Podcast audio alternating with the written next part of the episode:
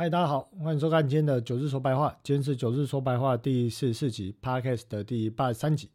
那首先呢，在一开始哦，先跟大家说一则消息哦，就是呢，九日的这个盈利哦的设定哦哦，终于通过了哦，搞了快三个月了，终于通过了啊。所以呢，啊，现在呢，如果你没有买这个 YouTube 的这个，就是他们的一个免广告的这个会员哦，那你可能会。开始在这个九日的频道看到一些广告啊，先跟大家说声不好意思，可能会造成您观看上的干扰啊，但是没有办法，我必须要先把这个呃盈利先做出来，我才可以开通后续的账号来去做一些。呃，会员频道设定，当然可是不是可以直接做会员的频道设定，而不用去开通这个？我确实没有深入研究了，但是我还是呃先透过这个广告的方式哦，至少先呃累积到哦一百美金，让我的这个呃账号设定可以开通，哦后续再看能不能把这个广告关起来哦，因为九日呃主要后续是想要来做这个呃会员的这个影片的一个部分，哦所以呢这个部分的资讯呢跟大家说一声。那在今天的节目内容呢，呃，要来主要提这个日本的央行哦，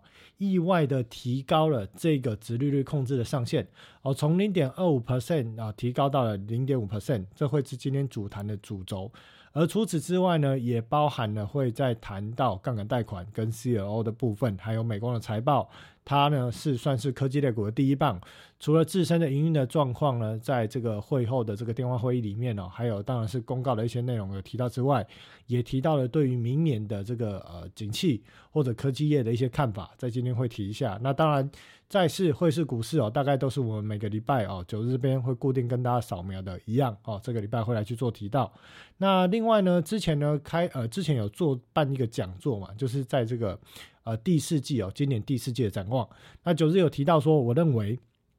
在十一月二十四号到十二月二十四号这一段期间，哦，是系统性风险发生最大的哦，最有可能的时刻。哦，主要当时判断的原因是因为哦，呃，当时的 FRA 减 OS 呢，就是啊，海外的银行啊，海外的金融机构。要去调度美元的这个利差逐步的放大，而除此之外呢，啊，当时呢市场预期联总会升息哦，可能会逐步的去往哦这个啊五点五以上哦，应该说应该说接近五点五吧，来逐步去做迈进。那除此之外，也包含了国债流动性的问题哦，所以当啊面对市场买债的需求啊大减呢，而且九日又提到了。年末将近哦，通常会有边际贷方紧缩等这样的一个因素影响，呃，所以我判断系统性风险发生的可能性很高。再加上当时确实哦看到了一些数据面，就是刚提到的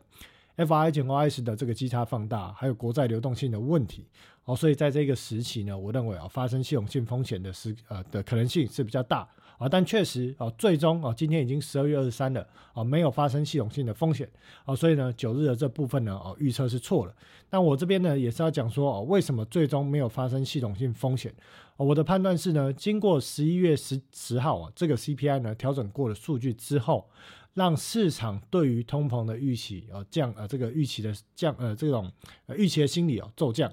那也降低了联准会的升息的预期，因此呢，市场中长线买盘开始积极的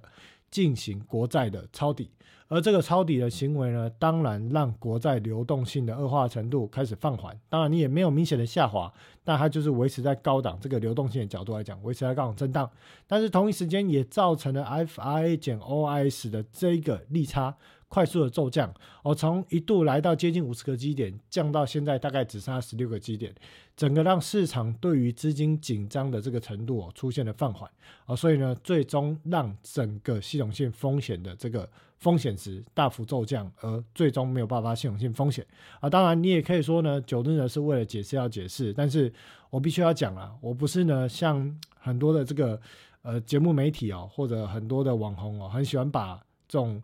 平凡无奇的事情呢，夸大的啊，很渲染的，很夸大，让大家去紧张哦。因为我觉得这东西没有意义，这样子讲没有意义。我会去这样讲，是我是实战操作者，所以我认为真的有这种可能，我才去做这样的一个分析哦。所以最终啊，没有出现这件事情啊，对我来讲啊，我当然哦，可能在这个过程中，我可能会去掰一些 put 来去抓抓看有没有可能系统性风险发生。哦，所以最终没有发生哦，当然我个人也是赔钱。哦，但是呢，我的分析我的判断不不会是用讲故事的方式，而是我看到什么哦就会跟大家说什么。哦，所以纵使时序呢再度回到了十月多的时候，我依然啊假设时光可以倒流，我依然会告诉大家，十一月二十四号到十二月二十四号依然是发生系统性风险很大的时刻。哦，当然最终啊这个隐性啊这个地雷。被联总会或者被这个 CPI 数据解除了，但是这结论就是这样子，就是解除了哦。可是呢，解除了之后，就是说引发出另外一个问题，但是呢，它会不会造成整个系统性风险大爆发？哦，这个部分我认为必须要跟着对冲基金的净值的变化，还有国债流动性跟去杠杆的力道来去判断。哦，所以呢，这个部分我认为解杠杆的力道依然是会有，它代表着对于风险性资产，也就是股票。会有一个卖压的压力持续的释放出来，也对于风险性资产的价格不会太友善。这件事情会有，但是呢，这件事情它是否会演变成系统性风险，我倒是以现在这个时间点来看，哦，几率可能没有那么大，但是解杠杆型的行为会有。股市呢，我也认为不排除会破底哦，这是我针对这件事情的看法，以及呢，在呃上一次的这个第四季年度展望哦，给各位同学哦有参加这堂课的一个同学哦哦做一个这件事情的解读哦跟说明哦，为什么最后系统性风险没有爆发哦，主要就是因为 CPI 的数据，再加上哦联总会的放歌，整个市场对于升息的终点大幅的下滑。对于通膨的这种呃放缓的情绪高涨，还有海外美元的需求这个利差骤降，最后让这个系统性风险发生的几率大为降低哦，所以最终没有发生啊。但是呢，持续现在来到了啊圣诞节前后，依然对冲基金面临着基差倒挂的问题，它还是会去持续的解杠杆，而且正在解，还会继续解，基差倒挂的问题也不会淡化。它只会变得倒挂的更深，因为联总会在未来的二月跟三月还要再度各升起一码，好，所以基差倒挂会放得更大，这会迫使在高杠杆的玩家继续的解杠杆，对风险性资产进行抛售，哦，所以在风险性资产的股票的部分，九日目前的看法很简单，就是一句话，我认为还有下销的空间，不排除破底，所以还不是进场的时机，哦，但是呢，在汇市的看法，哦。经过了这一段时间，九日也有在社团里面哦，或者在每一节节目哦，有做明示暗示哦。今天在后续的内容，我们会再来提到。好，接下来就进入今天的焦点哦，来谈谈日本央行意外调整殖利率上限之后代表的意义是什么。好，首先我们先来看到，在二零二二年哦。这个基本上今年已经快过完了。二零二二年一整年呢，全球面临了高通膨，再加上升息的状况之下呢，全球哦 G7 里面哦的国家日本坚持维持它的 YCC 政策，也就是直利率曲线控制政策，将它的国债的直利率死守在零点二五 percent 这样的一个利率水准。结果突然在这个礼拜二哦，突然提高了这个利率上限，而日本的央行行长黑田东彦。告诉大家说，这个只是为了让央行更好去管理这个利率的控制，所以呢，它不代表是神奇的动作，也不代表放弃直利率曲线控制的行为。可是呢，其实呢，一句话就说破了这一个黑田东彦的这个言论。哪一句话呢？其实呢，如果他想要更好的控制直利率曲线，而他也可以换成做另外一种模式，就是。它不要把利率的区间设定在零点二五到零点五啊，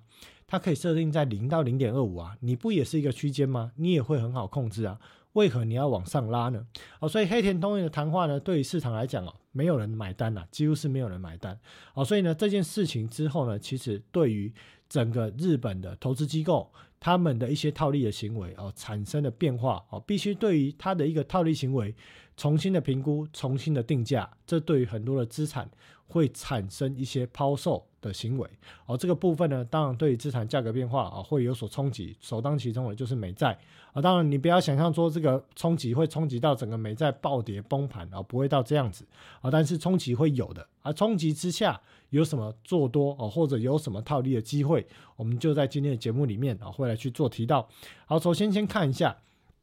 呃，九日之前有讲过，我讲过一则新闻哦，在十一月十六号的时候，当时呢，日本呢，它发布了他们今年第三季度日本的这个国内的 GDP，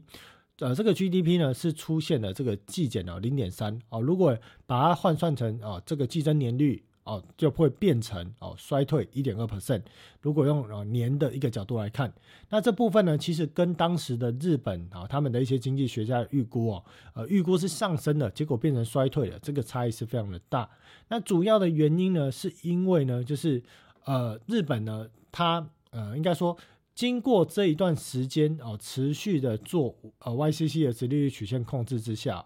日本你可以回去去查，你可以大家可以去查一下，日本最近这一整年，二零二二年哦，几乎每个月都是贸易的净逆差哦，再加上呢，因为日币的狂贬，物价的这个抬升哦，也造成了国内内的这个消费动能哦，其实急剧的放缓。那所以我们可以看到这篇文章就写到说，呃，因为担心日元的走弱，推高能源生产。呃，能源的成本和通膨导致日本的经纪人复苏重挫啊，比如日元暴跌，放大了这个急需能源的国家以飙升的进口账单，哦，拖累了贸易净值啊。就是说，啊日本呢，这个国家其实对于这个能源来讲哦，对外的依存度也是非常的高哦，所以当呢你这个日元呢呃大贬啊，而你需要用美金来去购买能源的时候，你就必须要去。用更多日币去换美金来去购买，这会推高哦你购买这个产品的这个价格啊。当然，厂商转嫁哦到这个企业哦，或转嫁到民间的这个加油哦，或者你要天然气的发电等等的这价格上面，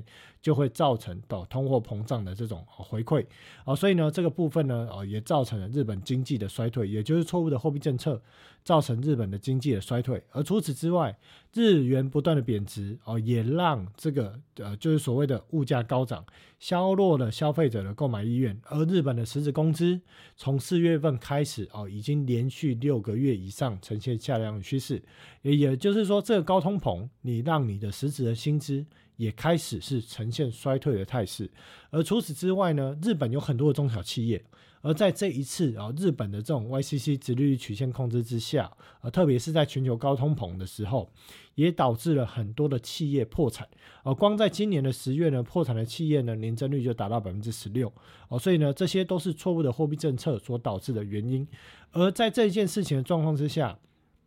日元哦，对于美元的这个大幅的贬值，在前阵子哦，大幅的贬值，也造成了日本的这些呃机构。或者日本的这个央行，它必须要去抛售美债换取美元哦，来去因应它的这种所谓的汇率上维呃维持它的一个汇率的一个需求啊。好比说日本的央行啊，它必须要去大量的去抛售美债换取美元，然后呢来去在市场购买日元，避免日元对美元的快速的走贬，或者呢想要透过这种干扰的行为。让日元对美元走贬的速度放缓哦，所以呢，在这一段的过程中呢，呃，根据资料统计哦，在九到十月这两个月哦，日本大概就减码了两千六百亿美国的国债。而日本在八月份持有多少美国国债呢？持有一点二兆，而单单在九月、十月竟然就减码了零点二六兆哦，所以呢，这个减码的速度是非常的快，而且不只是日本的官方哦，还有包含的日本的民间哦，也正在哦减少哦这个。这个所谓的啊美债的这个持有量，那当然当时的原因还伴随着，因为美债的价格一直下跌，从年初哦到这个整个十月多哦，整个大概呈现一直下跌的态势哦，所以呢也迫使了哦这些持有美债的这些机构，它可能面临它的账上的未实现的损失，或者它需要美元而，迫使它来去砍出美债。那除了这个部分呢，美国的财政部呢，它的国际资本流动报告也显现出。一样，跟日本央行报告显现出一样的一个讯息啊，也就是呢，日本的啊政府也好，机构也好，整体的这个日本持有美国国债规模哦是大量的减少哦，所以也反映出哦这样的一个事实。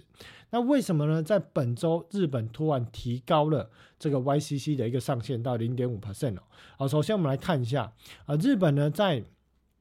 呃。在这个礼拜五，呃，他公告了这个所谓的这个呃数据哦，十一月份呢不包括新鲜食品的消费者价格年增率有三点七 percent，啊，讲白话文就是现在的日本的 CPI 哦，大概是在三点七 percent。那你可能会觉得说三点七 percent 还好吧？说说实在的，九日当时也跟大家讲，我说呢，日我认为日本要放弃这个直利率曲线控制哦，至少通膨要逼近五 percent 哦。之前我就是讲过这种话，我说至少要逼近五 percent，他才会放弃啊。结果哎，没想到在三点七 percent 就放弃哦，所以呢，这其实让市场的很多的这些哦研调机构或经济学家哦都跌破眼镜，因为没有人想到日本的央行竟然会突然在十二月提高直利率曲线控制的上限，而主要原因是什么？当然就是因为通货膨胀。而为什么日本在三点七 percent 的通膨，它就要提高直利率曲线的这个控制的上限呢？想必日很日本的官方或日本的央行必定是看到了什么。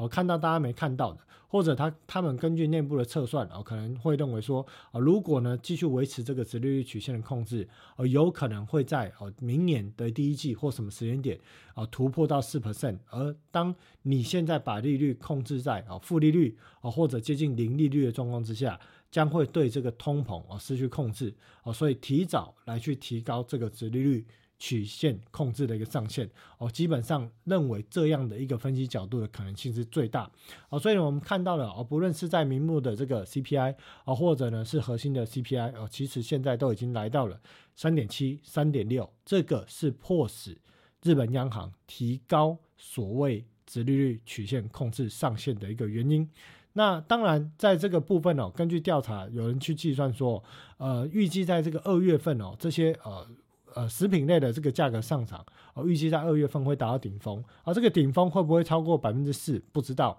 哦。但是呢，日本央行确实哦，在现在的这个十二月末做出了这样的一个行为模式的改变，而我们也看到了日本 CPI 现在是已经达到了三点七。那黑田东彦呢提到说，这边写到的新闻是写到说，啊，十二月二十号的新闻，黑田东彦的直利率上限冲击引发正常化的压注，而这边讲的是说，根据周二的政策声明哦。日本央行现在将允许日本十年期公债持利率从之前的零点二五 percent 提高到零点五 percent 左右，同时保持短期和长期的利率不变。啊，那央行表示说呢，此举将增强其货币宽松政策的可持续性，但许多经济学家解读成，哦，这个是为了要退出长达十年多啊十十年的非常规。刺激的这个货币政策奠定了一个初步的基础，而此举让彭博在做出决定前啊，调查了所有四十七位经济学家措手不及。啊，也就是说，没有人预期到日本的央行竟然会在十二月份就做出调整，而这件事情突发性的调整，当然对于金融市场会产生动荡，我们就看到了当天呢日元的哦快速的暴涨。日本股市的大跌，台股的大跌，哦，美股在这个呃电子盘的时段哦出现了暴跌等等的现象，还有美元的下跌，美债的下跌。哦，当然这个部分啊，为什么会这样的变化？哦，等一下在现在节目我们会持续的进呃进行这样的一个部分的说明。那当然这个调整之后呢，日本东彦呢在新闻发布会上哦再度的重申，他说呢，扩大直利率区间哦，目的是要改善市场运作，并抚平扭曲的直利率曲线。哦，不过呢，哦基本上他的谈话没有人相信。那我们可以看这张表哦，呃，如果是听 p a r k e s 的听众朋友没关系哦，九日用描述的。日本呢，从二零一六年开始哦，基本上你可以看到，他把这个十年期国债的殖利率大致就是控制在正负零点二五 percent 左右。这件事情呢，已经陆续执行了哦，大概至少五六年的时间。而到二零二二年，因为随着全球的高通膨啊，日本通膨也逐步垫高的状况之下，所以日本十年期的公债殖利率一直压在零点二五哦，有时微幅的突破啊，日本央行又会大量的买债把它压下来哦，这个部分呢，其实维持了好一阵子。而在这一份的呃，在这一则新闻里面的报道提到说，呃，分析师认为哦，随着美国和欧洲的债务主要的参与者。呃，主呃，美国和欧洲债务的主要参与者，日本投资者现在更有动力将资金带回家，未来还会有更多损失。哦，这讲白话的意思就是说，当你日本的央行开始提高你的直利率曲线的时候，也意味着你现在呃新增的债务，你的直利率是变高的。当然，也意味着你向日本的银行。借贷的成本也有可能哦有所提升。哦，所以这种状况之下将会迫使在过去这一段时间大量的市场的日本的机构哦，透过去借便宜的日元来去换美元或其他的货币进行海外资产投资的这个行为，将会开始哦，逐步的将海外的这个资金收回来，而收回来意思就是什么？就是要抛售资产嘛。所以呢，在这个部分呢，对于美债当然会首当压力哦，首当其冲会有压力。那这个部分呢，呃，这个内容也有提到说，新加坡的一个分析师提到说。随着日本的通膨上升哦，这个必然会啊会发生。他讲这个必然会发生，指的是说日本央行意外的调整利率曲线这件事情。好，所以右边图表我们可以看到了十年期公债的价格哦出现了这个暴跌。那他表示说，他追踪日本市场长达三十年之久，这可能会引发资金回流日本，这将迫使日本投资者提高对美元敞口的对冲，进而推高日元。好，这意思是说，呃，当你呢，呃。面对的汇率大幅度的波动的时候，你必须要去针对你，比方说啊，假设说啊，我们啊，我们举个例子啊，比方说我们啊，你现在是台湾人，然后呢，你现在呢，透过呃用台币的部分呢，呃去借便宜的台币，然后去投资哦，可能是美债或美国的股票或者其他的这个美元计价的商品，而你突然面对你的台币的汇率。大幅对美元产生变化的时候，你要去规避你的汇率的风险，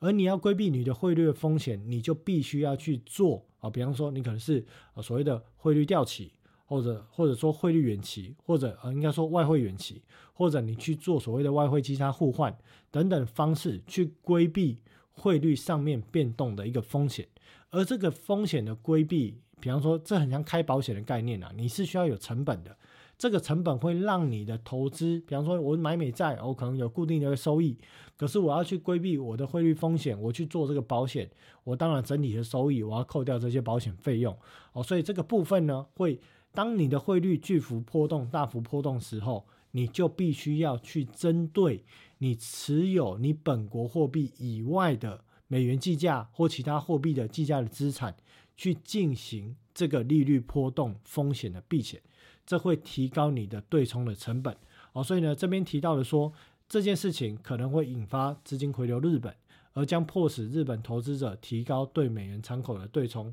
进而提高哦日元。为什么会提高日元呢？啊，因为呢，比方说你去做这个对冲，你的交易对手，好比说哦，我我跟呃某 A 哦，比方说我是九日好了，我跟这个交易对手 A，我说呢啊，我用日元哦跟你去换这个美金，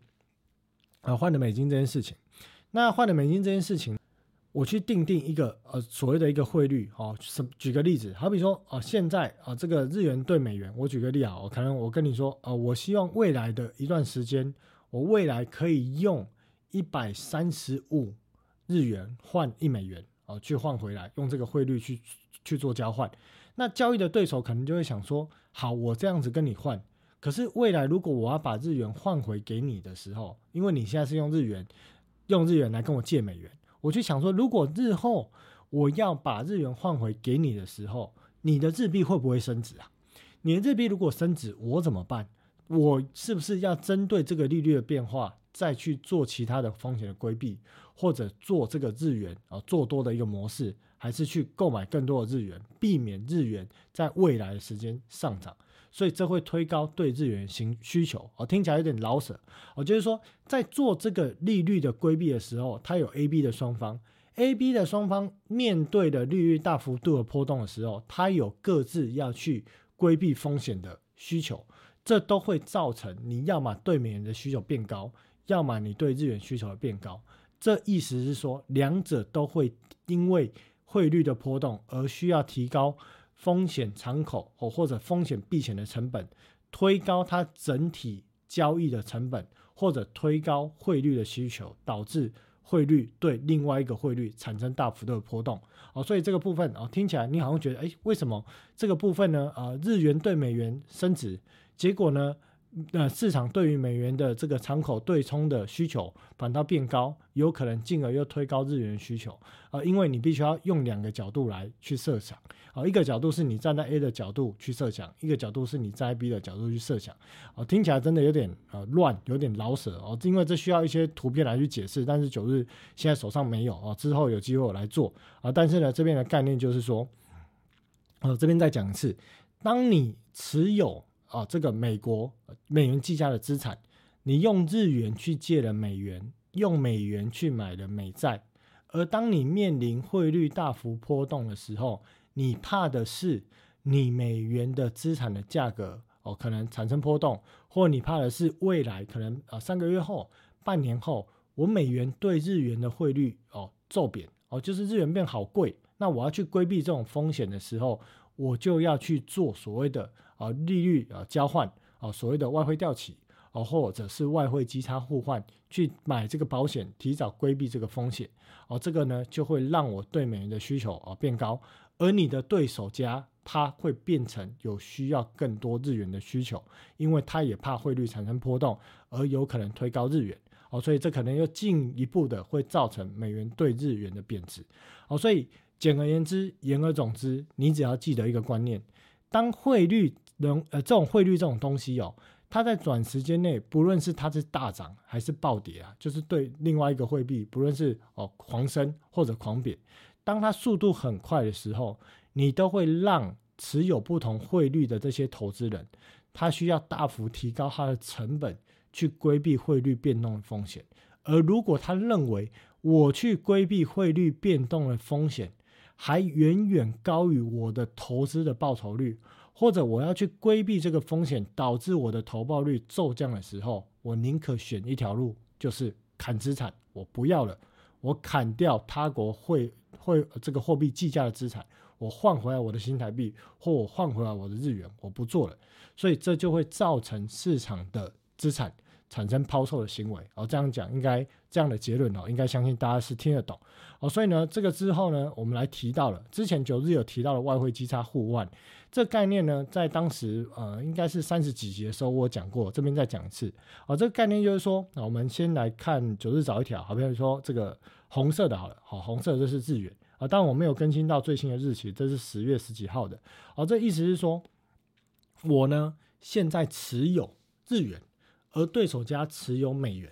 我现在需要美元，那对手家呢可能需要日元，所以我们做个交换。我说，哎，我拿日元跟你换美元好不好？啊，对家说好啊，因为我刚好需要日元，我拿美元跟你换。可是呢，美元现在在市场比起日元更加的抢手，所以呢，拿日元换美元的那个人，他必须要多付几个基点的利差给对方，作为这个利率的补贴。那双方做这个外汇基差互换的时候是规避哦，是不考量汇率的风险的，因为汇率已经锁定。但是呢，它两者的交换的波动在哪里？波动在它的这个基差。当然，基差在你交换的那一刻，你就就哦会去做一个设定哦。当然，它它这个过程中呢，会随着这个所谓的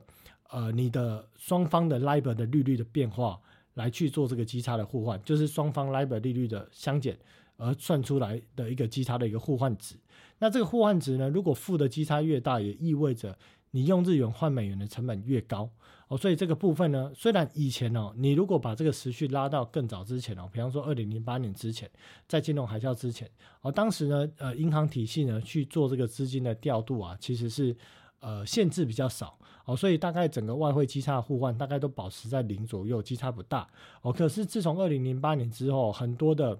这银行哦退出了这个呃外汇的这个交易哦，那这样的一个状况之下，就导致了外汇基差的互换的基差，经常是面临哦某国的货币对于美元来讲，它的基差是负值哦，所以这个就是大大提高了它的外汇对冲的交易成本哦，所以呢，当这个外汇成本交易的对冲交易成本啊呃，当这个外汇对冲的成本越高的时候。而你又汇率产生大幅度的波动啊，你会让透过 A 货币去换 B 货币而持有 B 货币计价资产的这些人哦，他会有一个哦抛售资产的一个意愿。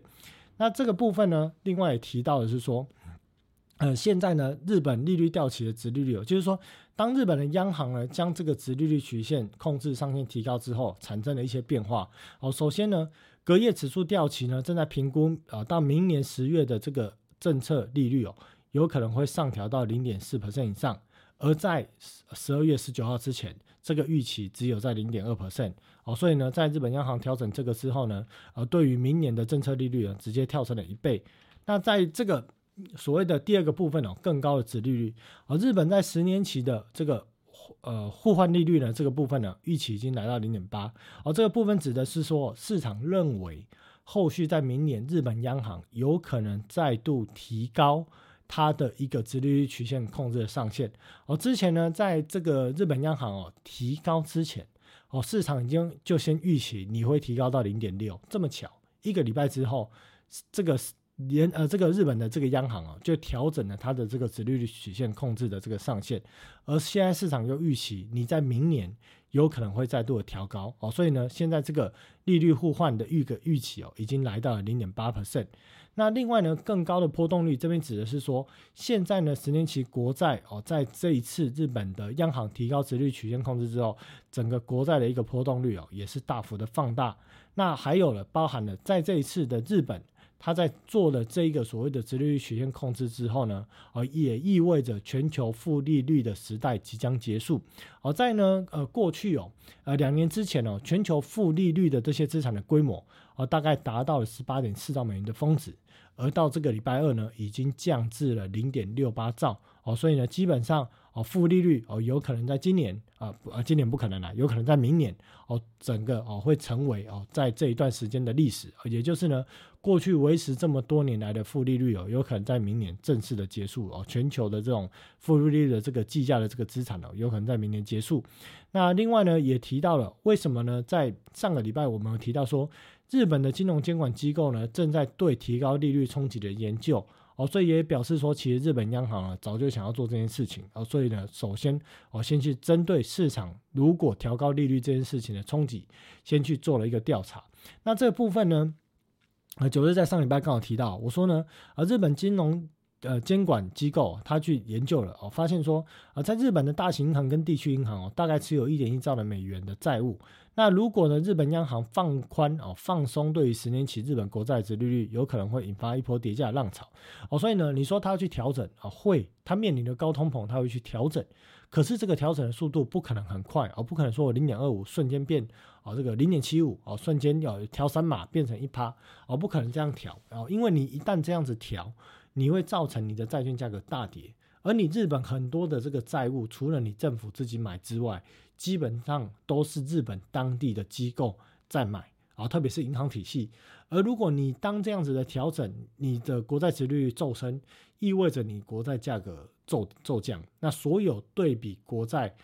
把国债作为利率定锚的这个些债券价格哦，就会暴跌，而暴跌你就会哦，举个例子，你就会面临像。今年哦，台湾有很多的保险呃保险机构哦，或者银行机构哦，它面临账上的美元大幅的跌价损失哦，它必须要去认列哦，去记录这件事情，这就会让银行体系的这个呃资金放贷哦趋于更紧的一个状况哦，所以呢，这个对于不论是日本的银行体系或者日本的呃各种持有只要持有这些债券的这些机构。哦，如果你面临债券价格大跌，你都会承受很大的风险。哦，所以日本央行纵使要转向，也不可能骤转，就是慢慢转。哦，一呃大概就是一码一码啊这样的一个速度来去慢慢去做调整。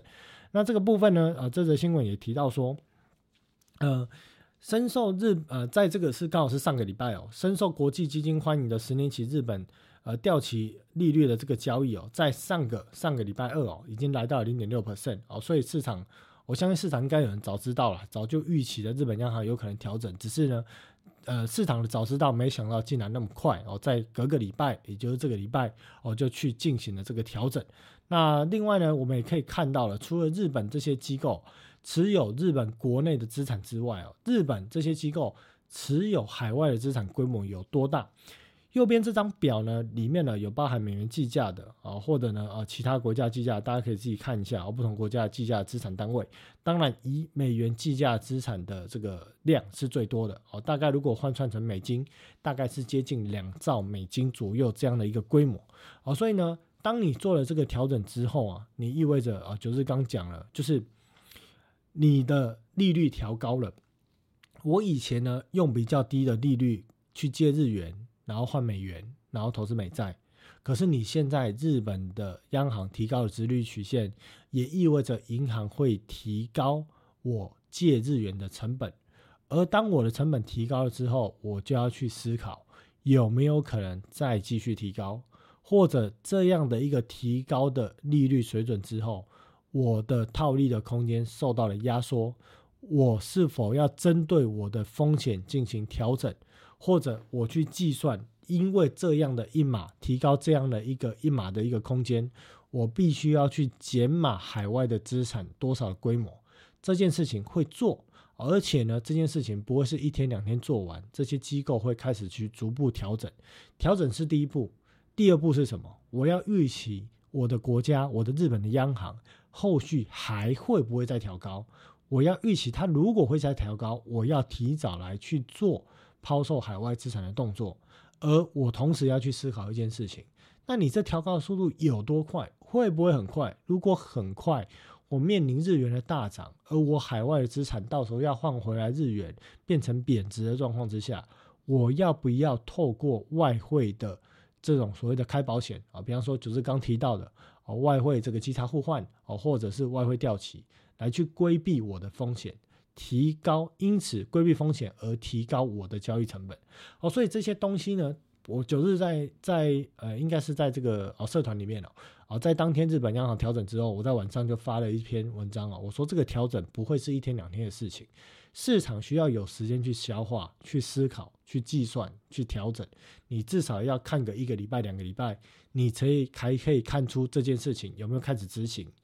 可能执行到什么程度？市场的新闻哦会开始啊，比方说哦彭博的新闻，哪里的新闻，他会开始去跟你讲说哦，或者是透露一些资讯，现在调整到什么状况了，做了哪些调整哦，所以这部分呢，你可以透过这样的过程也去学习这件事情，它对于后续来讲到底会哦产生多大规模的影响，而为什么只是单单先调整了啊一码零点二五 percent 的这样的一个空间？而市场的反应这样的一个剧烈，或者为什么这些机构要做出这样的一个反应？哦，在今天的节目里面，其实九日都有提到哦，所以呢，这样的一个过程，我们可以看这样的一个演变的进度。那当然，在这个过程中呢，九日呢会一直跟大家更新哦，一直说明这样的一个内容哦。当然，今天的节目内容，我说实在的，真的有点复杂哦，因为你涉及到的不是只有利率的变化，你还涉及到了这个外汇的部分。又涉及到了风险规避的部分哦，所以这部分我相信大家听起来会觉得很乱。那可能九日呢讲的内容也没有办法像之前讲的内容这么的简单，因为里面涉及的层面真的复杂哦。但是你多听哦，九日后续也会多讲，我会尽可能的在未来的日子里哦，针对每个礼拜针对日本央行调整这个殖利率，日本的机构进行调整的行为哦，去把它讲得更清楚哦。所以呢，在这件事情的衍生上面之后，你可以再去想到一个问题：当时呢，英国的特拉斯推出了迷你预算的政策。造成日造成英镑这个骤贬，造成了英国国债的价格大跌，而爆发出原来英国的一堆推这个所谓的养老基金哦，大量的采用 LDI 交易负债交易驱动型策略来去购买啊这种所谓的开杠杆的行为哦，或者是国债转抵押开杠杆的行为，那你要去思考一件事情哦，如果这些日本的机构。它持有的美债，我就先不讲其他的投资的商品啊，不然这样太乱。我先讲美债就好。如果他持有的美债不只是持有美债嘞，如果他要把他持有的美债去回购市场，反复的转抵押，开大他的杠杆呢？当然不会像对冲基金开个什么五倍、十倍那么离谱啦。如果他开个两倍、开个三倍呢？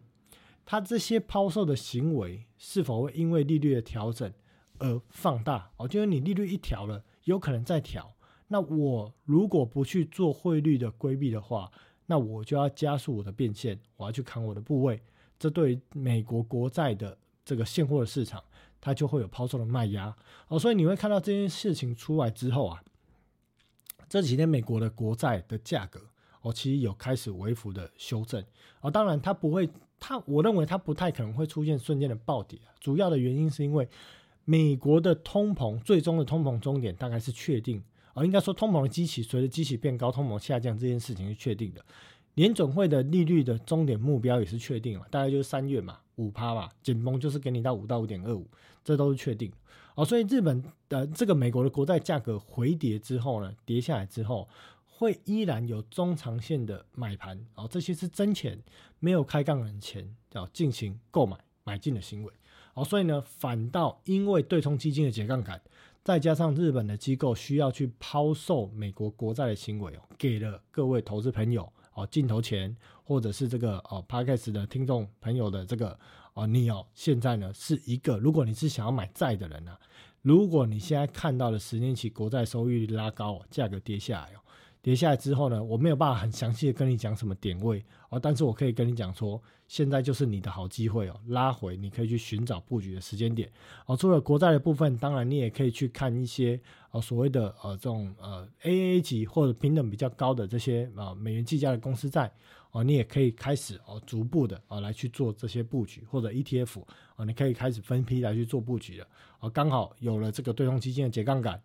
日本机构的这种所谓的抛售行为，给了国债价格回落的这个机会啊。当然，国债价格它作为利率定锚，它回落意味着其他的这些啊国呃这些所谓的公司债啊或其他债啊，对国债作为定锚利率的状况之下，它的价格都会回落哦。所以大家有一个很好进场的时间点。那另外呢，日本寿险公司呢，这是在十二月二号新闻哦提到了说，彭博呢对于。呃，九家哦寿险公司的业绩报告的分析哦，那截至到九月底呢，他们合计在这个三千多亿美元的这个美金资产中哦，只有百分之四十九进行了这个汇率的对冲啊，比起六个月前还要低五十四 percent 哦。然后在这个部分呢，主要提到的是说，呃，日本的这些呃寿险公司哦，它也大量持有美元计价的资产。那当汇率呢啊，比方说在过去一段时间哦，日元对美元是哦很相对的一直贬值。啊，那很简单嘛，你一直在贬值，那你持有的美元资产，那你就是你要换回来日元，你可以换更多钱啊。所以你对于这种风险的对冲，你当然降低，而且那个趋势很明确。哦，可是呢，当你现在面临的日元的汇率好像不会再对美元贬值了，而也有可能开始出现快速的升值的时候，这些机构会对于这些美元资产的对冲的规模，哦会提高。哦，所以这个新闻提到的概念是这样。那我们也可以看到呢，这个是。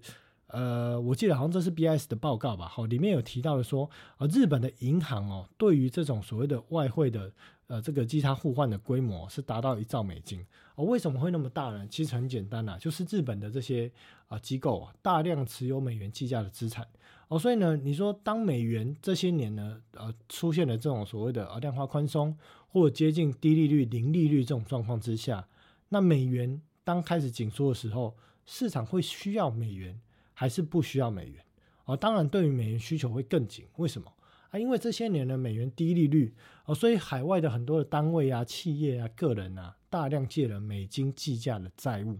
而你当面临了这个缩表的时候啊，你要去做这个美元债务的还款，或者你要去针对你美元计价的资产去做风险对冲的时候，你对美元的需求只会增加，不会减少。哦，所以呢，这其实呢也是呢，呃，造成美元啊强势的其中一个原因啊。当然，美元指数的变化你也必须要关注，因为美元指数是对应一篮子货币哦，所以你必须要关注美国对比欧洲跟英国央行他们在这个所谓的货币政策上的这个差异，这也会主导美元走势的变化啊。所以我们看到了当。市场哦，在这个美国的 CPI 调整过的 CPI 哦数据公告之后呢，美元出现大跌，因为市场认为哦这个通膨见到高点，联总会要讲的利率水准不可能升得到，市场立刻进行反应啊。当然九日也立刻跟大家说，美元要过高的几率难了，除非系统性风险哦，否则现在就是高档震荡。当这个震荡你可能持续拉长到一年后之后来看，这会是一个高档震荡做头的一个哦一个态势。哦，所以呢，在这个部分呢，我就认为说，哦，如果你在这段时间，哦，不是买买买美元指数的，啊，你是呢去透过哦台币换美元的，啊，那你可以等啊美元再度哦这个反弹的时候，啊，也就是台币再度回贬的时候，来去逐步哦换掉你的美元，把它换回台币，哦，概念上大概是这样子。啊，当然九日也在二十，呃，大概在去年吧，哦，去年的中旬我就说呢，这个美元未来一定会走强，啊，走到大概今年的。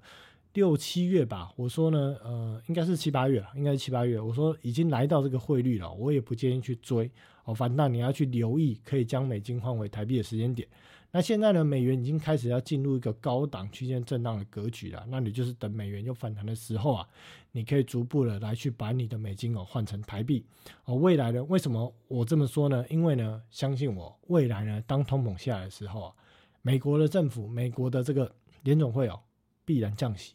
而当你发现降息呢还没有办法刺激景气的时候，那 Q T 呢也准备终止，也必然重启 Q E 而，当然 QT 的终止更有可能是准备金的水位不够啊，产生了资金的冻结，迫使联总会终止啊。我认为这个几率是高的啦。那反正呢，anyway 呢，只要通膨降下来了，或者你流动性出问题了，你一定是降息，一定是放弃你的 QT，最终重启 QE 哦。所以呢，美元如果你把这个大格局哦。拉长到十年、二十年来看，它对比台币的汇率哦，是长期走贬的一个架构啊。当然过程中会有所反弹哦，所以你在投资行为上面，你不要拿十年、二十年的周期去做短期的交易哦，你还是要回归可能一季或者半年、一年这样的一个时间周期哦，来去作为你的交易行为上面的判断。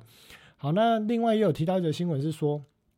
哦，光日本部分呢讲了四十几分钟了。啊，另外还有提到是说，日本人寿考虑更多呃购买更多的日本的这个债务。那这个部分呢，呃，当然其实就是提到了哦，当整个啊日本央行对于殖利率曲线的控制上限提高之后呢，日本债务更有吸引力。而详细的内容哦，有兴趣大家可以来自己去啊看一下啊，因为现在已经四十几分了。那这个部分的这个新闻也是提到了日本人寿哦考虑购买更多日本债务的一个部分。好，那这个呢？除了这个之外呢，我们也看到了十二月二十号有一则新闻，呃，也就是美国有一档 ETF，啊，这档 ETF 的代码，呃，我看一下，好像是 TLT 吧，哦，它是主要是购买二十年期以上的美国国债，它的规模有多少？二十八亿，呃，两百八十亿美金，啊，结果呢，在礼拜二的部分哦，呃，就有十二亿美金的这个呃量，哦，这个数量哦进行抛售，那你想哦，会是谁抛售了？啊，当然是。啊，日本的这些机构去做抛售，因为在那个时间点呢，日本呢就是日本央行宣布要把殖利率曲线的控制上限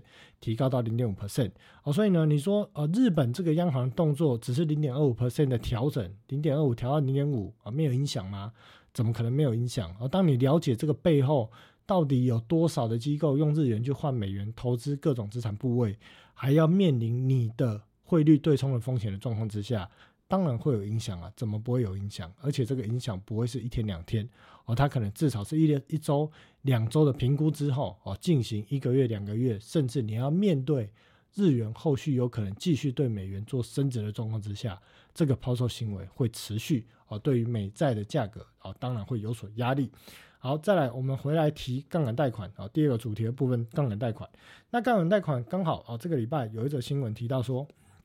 呃，债务市场呢有越来越多的将美国的杠杆贷款呢分成两类啊，一种叫做良好的贷款，一种叫做不良的贷款。那我们可以看到左边这张表哦，就是良好的贷款的这个比例呢，呃，这个价格哦，现在是高于九十六美分，零点九六美元的这个比例，从呃七月多的时候呢，呃的这个百分之二十几啊，提高到现在接近百分之五十。但是呢，价格低于八十美分的这样的一个比例啊，也从当时的百分之二。提高到百分之五，哦，这个部分是在讲说呢，因为呢，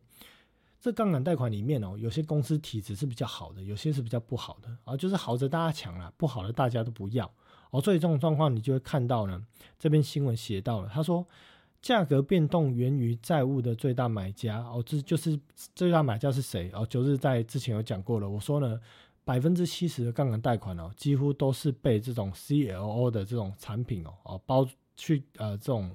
呃，呃，去销售 CLO 这个产品的机构所购买走，拿去包装成 CLO 卖出去。而这些最大的买家呢，呃，他们在拥有风险太大的贷款方面哦，有这个限制。呃，尤其是那些评级 CCC 级的这种呃贷款，它不能持有太多这种 CCC 级的这种级别的这个贷款。哦，所以呢，当啊你面对了现在的这个美国哦，这个联总会要继续提高利率。并且要将利率维持在上限和高档好一段时间，而美国经济面临衰退的压力的时候，很多这些企业哦，它会面临经营的问题，而这些经营的问题或者它获利表现变差，它的营收下滑，它的成本变高的时候啊，这些呃平等的机构哦，就会对这些公司的债务评级进行调整。而如果这些债务评级都一直被往下调的时候呢，对于这些购买杠杆贷款或者去打包 CLO 的这些机构哦，就会面临要去哦卖掉某些资产的这些的压力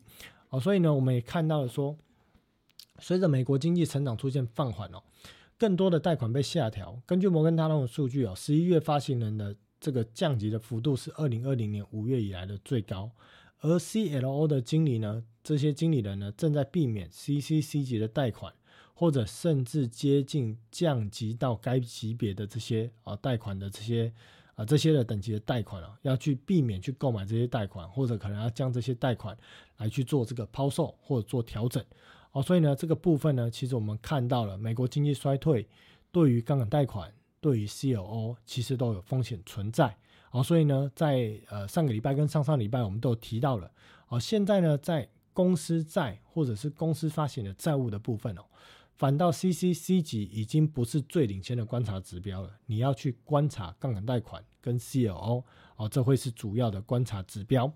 而这一则新闻当然又再度提到了说，哦，这些 CLO 的经理人不愿意冒险啊，因为指导方针通常不鼓励他们持有 CCC 级的这种级别的这种公司债，比例不得超过七点五 percent 哦，建议他们是哦不要超过这个比例哦。但是呢，截至到十二月十六日为止，美国 CLO 的经理人平均拥有五点六 percent 的 CCC 级的投资组合。那约有百分之二十的 CLO 违反了这种集中度限制的规定啊。另外呢，也有提到说，啊，他们贷款中哦，有很大一部分面临被削减到 CCC 级的这个风险。大约有三十 percent 的 CLO 投资组合由 B 级的贷款组成啊，但是呢，这些 B 级贷款啊，也有可能往下荡哦，有可能变 CCC 级哦，所以这些都是风险所在啊，也意味着说啊，你必要必须要去留意哦，如果一旦呢，很多的这种呃债务。应该说，它的这个呃信用平等或者营运公司体质很差的公司哦，开始出现了问题。那这些高收益债哦，你可能 C C C C C C C 级出问题，可是大家就会去思考说，哎，那 B 级的 B B 级的有没有可能出问题？也有可能被抛售。这就是九日讲的风险性资产。所以我一直告诉大家说，你要去买债，你现在不要去买高收益债。你要去买高平等的债券，不是高收益债，而这些高收益的债券或低平等的债、公司债，你尽量是先避开，因为当现在联总会还在缩表，而联总会还在升息的过程中，景气在下滑的阶段，这些公司可能都有风险。也许他可能没事啊，可是他扫到台风尾啊，C C C 级的出事，结果 B B 级的被抛售，这也是有可能。哦，所以呢，现阶段哦，建议大家先避开这种风呃风险比较高的公司债哦。哦，九日这边还是做出一个提醒。好，那除此之外呢，在呃现在市场混乱哦，这则新闻是提到了说呢，呃，因为呃景气不好嘛，那再加上联总会持续提高利率哦，所以其实有很多的企业要发债哦，它是借不到的哦，现在也有面临这些样的一个问题。那对冲基金解杠杆的部分哦，因为已经五十一分了，所以九日大家就是讲重点哦。你可以看到呢，最近呢，呃，对冲基金呢，因为年末将近了，所以它有一些呃空单的部位哦正在调整哦，像是它正在平仓收法的这个空单部位。那收法的这个期货，大家有兴趣可以 Google 一下哦。其实就是说，你如果是放空收法的这个期货，你意味着你预期利率会往上拉。啊，但是回补空单也意思是说，你预期这个利率可能不会再拉升了哦。对冲基金开始在这个部分补空单哦，可是呢，在国债的空单部分呢，这个空仓的规模还是非常的高哦，所以呃，我们可以看到了，在十年期的这个。国债做空的比例哦，如果是用选择权做空的比例哦，这边呢目标的这个价格哦，大概都是在一百一十三点五到一百一十左右哦。对冲基金认为哦，十年期国债的价格会往这边走哦，put 的仓位是非常的重。那另外呢，在啊这个杠杆基金的部分，你可以看到呃，在左侧哦，左侧是零往左左边靠哦，而在这个所谓的两年、五年、十年呢哦，这其实呢对于这个。呃，空单的一个部位都是非常的高，这我们部分呃，这个部分在九日在上礼拜也有提到。那基差倒挂的部分呢，现在的基差倒挂大概接近零点六 percent 嘛，哦，大概接近六十个基点。那当然六十个基点，如果对冲基金是开十倍的杠杆呢，它就是面临年化报酬六 percent 的这个亏损哦，所以势必得要呃透过开大其他杠杆的这些部位，比方说啊，他把现金投入更多的期货去压大它的这个杠杆倍数。哦，这个杠杆指的不是说再去国债转抵押这个杠杆了，而是把这个钱拿去压有杠杆交易的产品，好比说期货、选择权，哦，去开大它的杠杆规模，来去弥补啊，它现在这个基差倒挂的损失。哦，所以两年期也是哦，所以呢，重点就是哦，只要基差倒挂持续，并且呢继续，而且继续放大的话，啊，对冲基金就会继续的去化它的国债转抵押这一层的杠杆。啊，这就会抛售出国债的现货，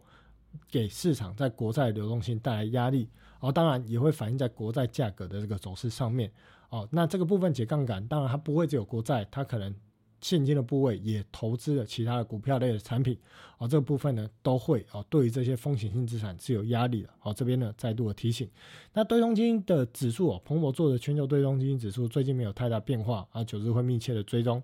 两年期国债殖利率最近维持在杠震荡啊，我也预期啊，在未来的几周内应该还是维持在杠震荡。反过来就是价格嘛，低档打底啊，所以呢，不论你要买长债的啊或短债的啊，你都可以去留意啊拉回的布局啊，就是价格拉回的布局或值率抬高之后的这个布局点啊，你可以开始留意了啊，因为呢，最终联准会的利率水准已经确定哦，而且时间点也确定哦，纵使通膨随着机器降下来，降到了四。或五卡在那边，可是联总会的利率如果拉升到百分之五哦，其实再上调的空间也不大了，所以这边你去哦做这个呃国债的这个布局来讲哦，其实是相对的安全。啊，十年期国债殖利率啊，这个框框没有拉到，跑掉了，好，大概是在这个位置。哦，大概呢，最近刚好了，有着这个日本机构的这个呃抛售的卖压，还有对冲基金啊要逐步解杠杆的卖压，哦，带动国债的价格哦，短线有回落的这个力道。哦，当然哦，投资朋友，你想要去购买这种中长债，不论是美国的国债，或者是平呃这个啊平等很好的这些企业债哦，你都可以开始留意哦切入的时间点。好。啊，那这边我再回头多讲一点哦。呃，九日呢，其实看空这个债券的价格哦，从去年的大概是年中旬吧。啊，当我认为美元会上涨之后，当然我对国债的价格就是反过来看了。哦，所以呢，其实讲了一整年，我相信我应该也没有对不起大家啦。大家这这些。过去将近一年的时间哦，没有去买这些债哦，其实你应该规避了不少损失。那那现在我也告诉你哦，其实呢，好机会到了啊，你可以自己去留意布局的时间点，啊，算是有始有终啦啊，所以大家呢自己就去寻找可以切入的买点。好，那市场对于升息的预期哦，二月份升息一码的几率还是最高，三月份升息的一码几率也是最高，五六月大概预期都不会升了，最终的终点大概就是四点七五到百分之五，哦，这个利率预期是没有做调整的，哦，就是最近没有太大变化。那当然，九日录音的时间是礼拜五的晚上十一点多了。那在九点半的时候公告了 PCE 嘛，啊，市场估四点六，出来实际数值是四点七哦。对于这个呃升息的预期，我想应该多少会有影响，但是影响应该不大哦。所以呢，啊，有兴趣的这个观众朋友，可以在呃这个周末或礼拜一哦，再来去看一下最新的数据啊。不过我预估应该是变动的数字不会太大。好，那在呃缩表的部分哦，今天呢一开始第一页哦换了一只可达鸭哦，这边呢又藏了一只哦。那为什么呢？哎，没有为什么，因为图片偶尔换一下，我觉得比较可爱，所以换一下。啊，那这边的重点呢，大概就是蓝色，呃，不是蓝色，绿色跟红色这两句话，也就是提到说，去杠杆下风险性资产的修正呢，我建议大家还是需要小心。那低风险性资产的增钱开始进行长线的布局哦，所以呢，就是刚讲的这些债券哦，各位投资朋友可以去留意哦，切入的时间点。好，那美光的财报，美光的财报呢，哦，就是这边讲重点了。美光在上个季度呢，这个营收呢是四十点九亿哦，年减四十七百分点啊，结果呢这个季度啊上个季度又亏损了啊，连亏两季。那另外呢，他也提到说，对于后续的展望啊，后续的展望他提到说啊，因为呢智慧型手机近几个月出货量恶化，预期今年出货量会比去年啊降低大概百分之十。那美光也预期说，在新的就是现在正在呃跑的这一个季度了啊，预期在明年第二季的这个。二月份的第二季的一个营收大概是三十八亿哦，低于市场预估的三十八点八，那预估会亏损零点六二美元哦，也高于市场预估亏损的零点二九哦，所以呢，其实整个营运的状况哦，到。呃，如果以现十年来讲哦，到第一季来讲哦，还是非常的糟糕。那并且呢，它也降低了这个资本支出的预算哦，哦，从原本之前最高的一百二，后续一直降降降，然后降到了现在哦，预估啊，在二零二三年的财年的支出是七十到七十五亿哦，所以你也可以看到哦，在昨天的这个 S 模也好哦。那在呃，在这个所谓的应用材料，在应用材料的部分呢，哦，其实价格呢是呃股价是跌的比较深了。那主要是因为哦，在美光呢也下调了这些所谓的啊这个设备的这个支出哦，固定嗯应该说投资的这个支出啦。那相信应该未来不会只有美光了，而很多的这些呃低润大厂了。或者你不要单讲低润大厂啊，晶圆代工厂啊，也有可能下修资本支出哦。所以呢，呃，对于这些啊，包含细晶圆产业啦，还有这些设备类股啊，我建议啊，你最好是先避开哦，因为呢，啊，整个科技类股的修正，我认为还没有结束哦，有可能。会持续到啊至少明年的第一季啦。当然，股价永远都会领先整个景气的这个最差的状况提早落底哦。所以呢，第一季的部分哦，对风险性资产来讲，我认为还是蛮有压力的哦。所以美光财报其实透露的讯息就是哦，呃，整个行业糟糕的状况哦，跟去化库存的状况哦，可能要回到正常值呢，大概也像九日讲了，要到第三季。哦，所以呢，科技类股我建议啊，让第三季科技类股落底的时间可能不会到第三季啦，会提早啊。但是呢，你可能在这一段时间呢，还是要先行避开啊，会是比较安全。那自己去化库存有没有可能加速呢？你可以自己去参考储蓄占可支配所得比降至二点三啊。美国民众呢啊举债的规模啊持续的增加，但是你面临了失业率有可能提高的一个状况之下。你的这些举债的规模还可以大幅成长吗？在上一次的这个，我记得零售销售的数据哦，是月减零点六 percent 哦，比市场预估的零点三 percent 还要高哦，所以你必须要后续哦，从现在开始关注美国民众的消费力道哦，有没有可能开始有所放缓？那美国的二手屋销售量已经连续十个月下滑，这个主要是因为抵押房贷利率虽然从高峰回落，可是现在还是偏高。那卖家也不愿意卖，买家也不愿意买啊，所以美国的房地产呢还是持续的走弱。那先前呢，在这个年底的这个展望啊，就是呃当时十月份吧办的第四季展望的时候啊，有同学问到说，呃想要买美国的房地产啊，有没有呃切入的时间点是什么时候合适哦？那我记得我当时是跟他讲说，明年看看啊，二三季看看啊，目前看起来哦也是建议哦再等等看哦，因为呢这个房地产价格哦应该还有修正的空间。那在这个货币市场里面的一些数据的变化，准备金呢，从上个礼拜的三点一八兆降至三点零八兆，而这部分主要是因为，呃，在隔夜逆回购使用量哦有所增加，财政部的 TGA 账户呢稍稍有所回升哦，但是变化不大哦，所以推动了在这个所谓的准备金的所谓下滑。那依然哦年末将近哦，未来一个礼拜哦隔夜逆回购的余额还是有可能增长。那后续呢，财政部呃我是有看到一则新闻哦，就是提到说。呃，美国的这个参众议院呢，好像提高了一点七五兆的这个新的一个预算呢。那这预算应该就是通过之后呢，财政部可以提高一点七兆的举债上限，到明年的二三年的九月份哦。所以呢，在现在财政部的 TG 的账户呢，水位明显偏低的状况之下，我认为后续会进行回补。啊，他会把整个 TGA 账户的这个水位呢回升到大概是八千亿左右，哦，这对于准备金来讲会有一个压力，哦，所以呢，后续你要关注，如果财政部 TGA 啊，财政部的 TGA 账户呢开始进行回补的时候呢，准备金的水位啊可能会有所下降，啊，这对于所谓的商业银行，就是在两集之前就有提到了，哦，现在联邦基金市场钱非常的紧啊，市场有些银行呢已经开始去借这个所谓的呃。这个啊贴现窗口，啊，那有些呢是向这个联邦贷款银行去做短期的调度，哦，所以呢，当这个联总会还在持续缩表，财政部又要增发债务的状况之下，依然啊那个论点，什么论点呢？风险性资产先避开哦，还是有修正的空间。好，F I 减 O S 一开始节目有提到，从当时最高接近五十个基点，已经降二十六个基点，哦，所以现在海外美元的这个调度的紧张程度是明显的放缓。好，这部分呢，大家就先不用太紧张哦。好，九日会帮大家持续的关注。比特币最近已经盘整了五个礼拜了，我认为这个走势哦，还是哦，在整个下跌段的过程中哦，所以还是留意有修正空间。瑞士信贷呢，哦，最近就是盘跌整理盘跌哦，现在还没有止跌的迹象。瑞士信贷的 CDS 维持在高档震荡哦，没有太大变化。乐色级公司贷对比十年期公债息差维持在十一点多 percent 浮动哦，也没有太大变化。标普百指数。呃，九日哦，现在在录影哦，我也没有时间看盘，我也不知道现在美股盘跑到什么位置哦。但是呢，你可能要留意哦，调整过的 CPI 数据，十一月十号的那个低点呢，如果守不住哦，整个卖压，有可能会逐步的涌现哦，所以这个部分要特别留意那个关键的位置。那我认为呢，如果你把它用周 K 来看，你会发现哦，每一次的反弹的高点哦，都刚好大概在年线的位置哦，压力重重，非常的大哦，所以我认为这还是属于一个修正的阶段。那另外呢，在共同基金跟 ETF 的变化，那这个部分啊，因为啊不是太重要哦，它是在描述一个呃现阶段发生的一个状况啊，这个部分九日下礼拜有时间我再来讲。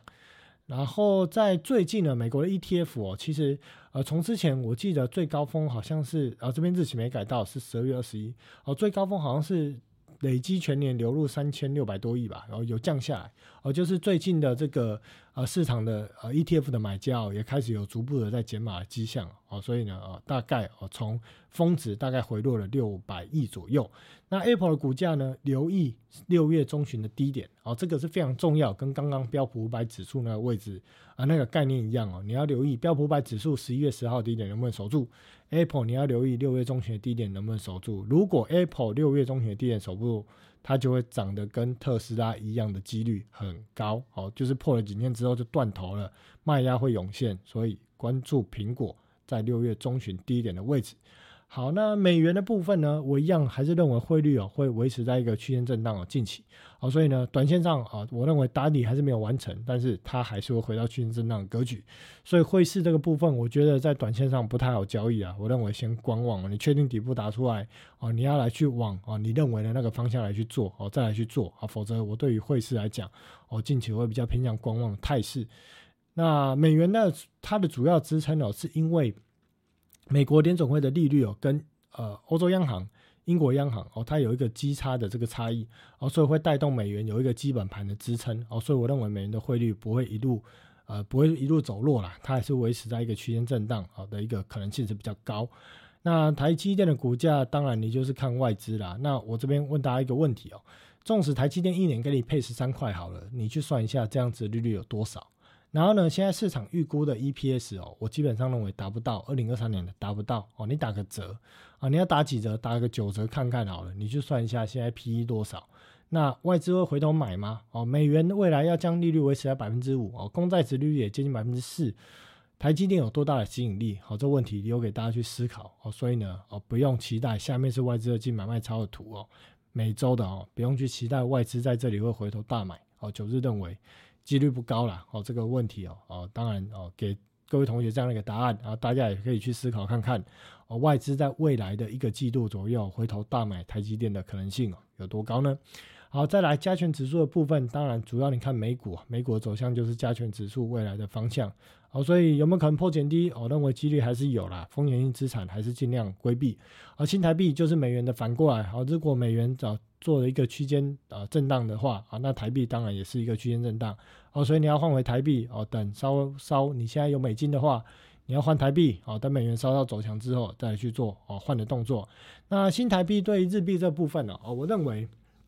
那日本的央行哦，已经开出了第一步哦，也意味着说，它要开始去拉高它的利率水准啊，所以未来哦，日币应该会逐步的对美元哦，慢慢的哦，不会快速的，慢慢的走强，啊，当然对新台币也会慢慢走强啊，所以呢啊，有机会啊，你可以开始逐步去换一些日币哦，啊，来去准备你去日本出国的旅游啊，当然最近已经有很多的这个同学已经出国了，九日也去了一趟哦。啊，也刚好在几周前啊去了一趟日本，啊现在没什么人，啊真的是好机会，啊赶快去玩玩，啊不然过一阵子呢，很多人就会出现了，啊这个就会变得很拥挤。那日币的对新台币的部分呢，我认为你可以逐步去换的啦。那也不是说今天讲了，我大概在两三个月前哦，大家可以帮我作证哦，两三个月前我就已经讲了，你可以逐步去换了，啊因为呢，纵使那美元如果当时还是持续强势哦，新台币跟日币都是走贬的。所以台币对日币的这个汇率哦啊很难说有再往，呃你可以换更多的日币空间呐，很难呐，哦所以其实差不多了，想换的可以开始逐步去换，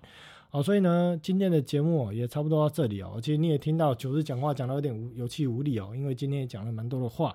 哦那基本上呢大概啊未来啦，因为九日开始在一开始有讲说，我开始有开通了这个所谓的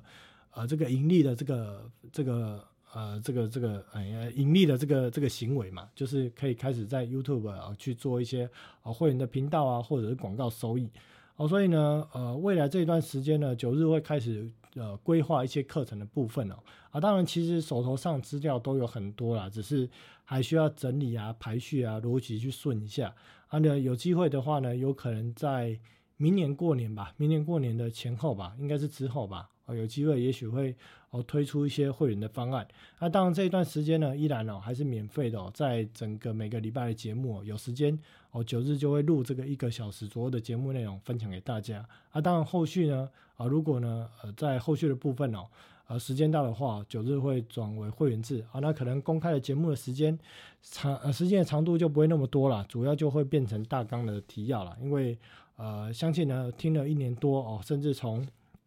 Podcast 听到现在的听众朋友，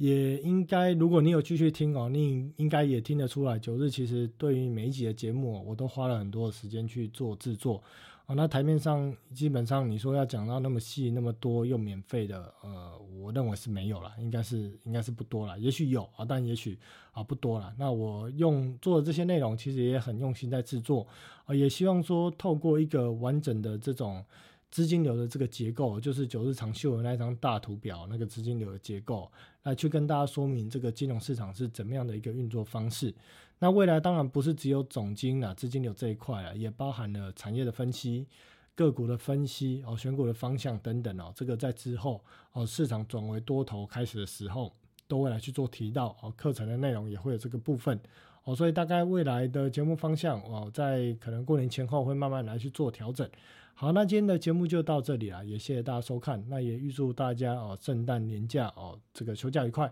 那我们就下周见，好，拜拜。